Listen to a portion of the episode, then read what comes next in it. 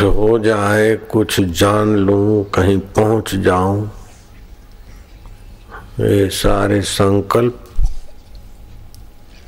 यात्रा लंबी कर देंगे।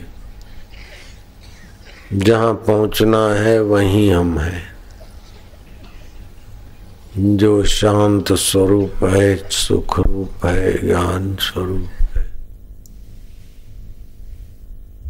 जैसे गहरी नींद में हम क्या करते हैं? पहुँचने की क्या कोशिश करते कुछ नहीं करते और ध्यान गहरी नींद में चले जाते, थकान मिट्टी वैसे ओमकार का जप करते, कुछ न करे। न किंचित अपी चिंता कुछ चिंतन ना करो, देखने की कोशिश ना करो। कुछ बनने की कोशिश ना करो, कुछ जानने की कोशिश ना करो। छोड़ पवाड़े, झगड़े सारे, गोता वेद तू अंदर मार। ये विश्रांति योग साधक को सीधा परमात्मा के स्वभाव में ले जाए। उमा राम स्वभाव जे ही जानो ताही भजन तजी भावना। भजन का क्या लक्षण है? किम लक्षणम भजनम, रसनम लक्षणम भजनम। भीतर शांत रस, ध्यान रस, प्रभु रस। में डूबता जाएगा मन और मैं पना।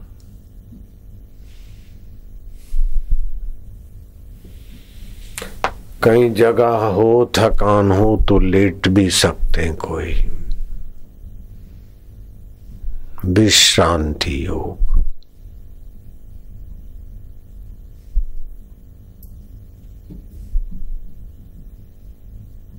जो थके हैं और पास में जगह है, थोड़ी देर पड़ जाओ, लेट भी जाओ।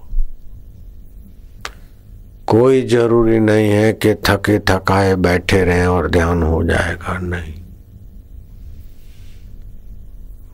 अति भोजन करने वाले को भी विश्रांति योग में तकलीफ़ होती। अति भूखा मरे वाले को भी और अति परिश्रमी को भी। युक्त आहार विहार शांत।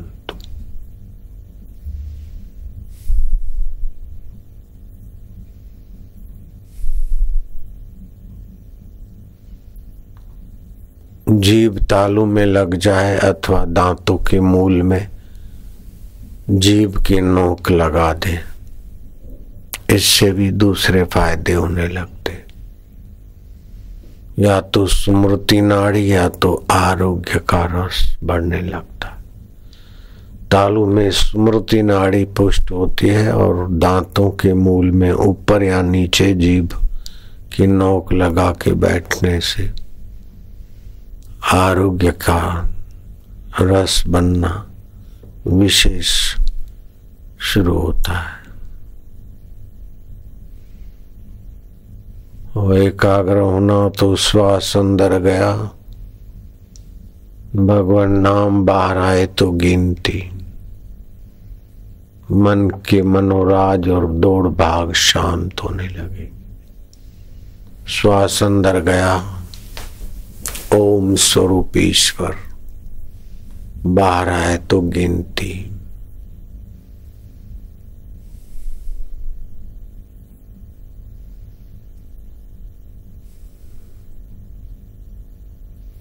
एक भी श्वास बिना गिनती के ना जाए। ऐसे पचास या सौ की गिनती रोज करें तो मन की चंचलता को लगाम लगाने में आप सफल हो जाएँगे।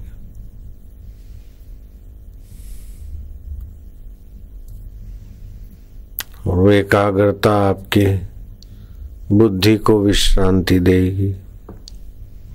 मन की चंचलता घटने से बुद्धि में भी विश्रांति मिलेगी। बुद्धि का बल बढ़ेगा। मन इंद्रियों के तरफ़ जो फिसलता रहता है, वो कमज़ोर मन हो जाता है। मन संयत हो जाता है तो बलवान होता है। बुद्धि के मन के संकल्प विकल्प कानून कम होने से बुद्धि को श्रम कम होता है तो बुद्धि पुष्ट होती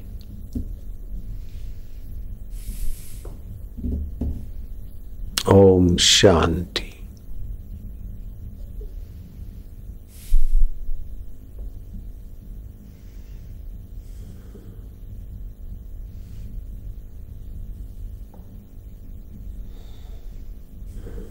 जिनके नीचे कर्म है, नीची वासनाएँ हैं, नीचे जीवन को महत्व देते हैं, वो ऐसी ऊँची उपासना नहीं कर सकते। कबीर जी ने कहा, ये बहुत तेज़ी से आध्यात्मिक उन्नति करा देगी, ऐसी ये साधना है। श्वास अंदर गया, ओम बाहर आए तो गिनती। अंदर आए तो शांति, बाहर आए तो गिनती। ये डिप्रेशन और हार्ट अटैक हो ये सब भाग जाएगा। व्यक्तित्व के ये उन्नीस दिव्य लक्षण विकसित होने लगेंगे ये तो पाणी मुनि का ग्रामर के हिसाब से उन्नीस फ़ायदे हैं, दूसरे ढंग से भी इसके कई फ़ायदे हैं।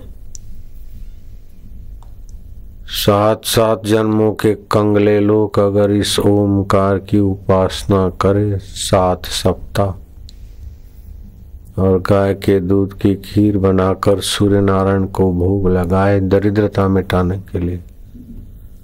तो उनके साथ साथ खानदानों में दरिद्रता नहीं आएगी, ये ऐसी साधना उपासना भोगी को भोग मिलता है, भक्त को भक्ति मिलती है, सेवक को कर्म योगी को कर्म योग मिलता है। ध्यान योगी को इस ओमकार की उपासना से ध्यान में विश्रांति मिलती। और तत्वज्ञ को अपने तत्व में प्रतिष्ठित होने का अवसर मिलता है, क्योंकि अंतर्यामी देवता है। जैसे भूमि में जैसा फल, संस्कार, बीज डालो वैसी चीज़ भूमि से उभर आती है। मिर्ची के बीजों से उसी खेत में मिर्ची और उसी में गन्ना, उसी में अदरक, उसी में धनिया, उसी में आम के पेड़, उसी में आम लेके, उसी में पपैया और वही झमरुक। धरती वही की वही, पानी वही का वही, किसान वही का वही, खेत वही का वही। जिस प्रकार के बीजों के संस्कार हैं, उसी प्रकार वे फल और औषधियाँ पैदा हो जाती। ऐसे ही तुम्हारे मन में जिस भाव से ये ओंकार की उपासना होगी, लगे रहोगे तो उसी पद को, उसी अवस्था को आप प्राप्त हो जाओगे। जाको जा पर सत्य स्नेह सो ताही मिले नहीं कछु संदेह। जिसको जिस परिस्थिति, व्यक्ति, अवस्था पर, जिस पर सच्चा स्नेह है, वो उस अवस्था को, उस पद को, उस ऊंचाई को पा लेगा। तो भगवान को पाने का इरादा हो जाए कि मुझे परमात्मा प्राप्ति हो जाए, जन्म मरण से छुटकारा हो जाए। राग और द्वेष से मेरी शक्तियों का नाश बंद हो जाए, राग द्वेष से पार हो जाओ परमात्मा रस परमात्मा ज्ञान परमात्मा सामर्थ्य और परमात्मा स्वभाव में मैं जग जाऊँ। इस भाव से जपोगे तो वही भाव प्रकट कर देंगे भगवान। ओम।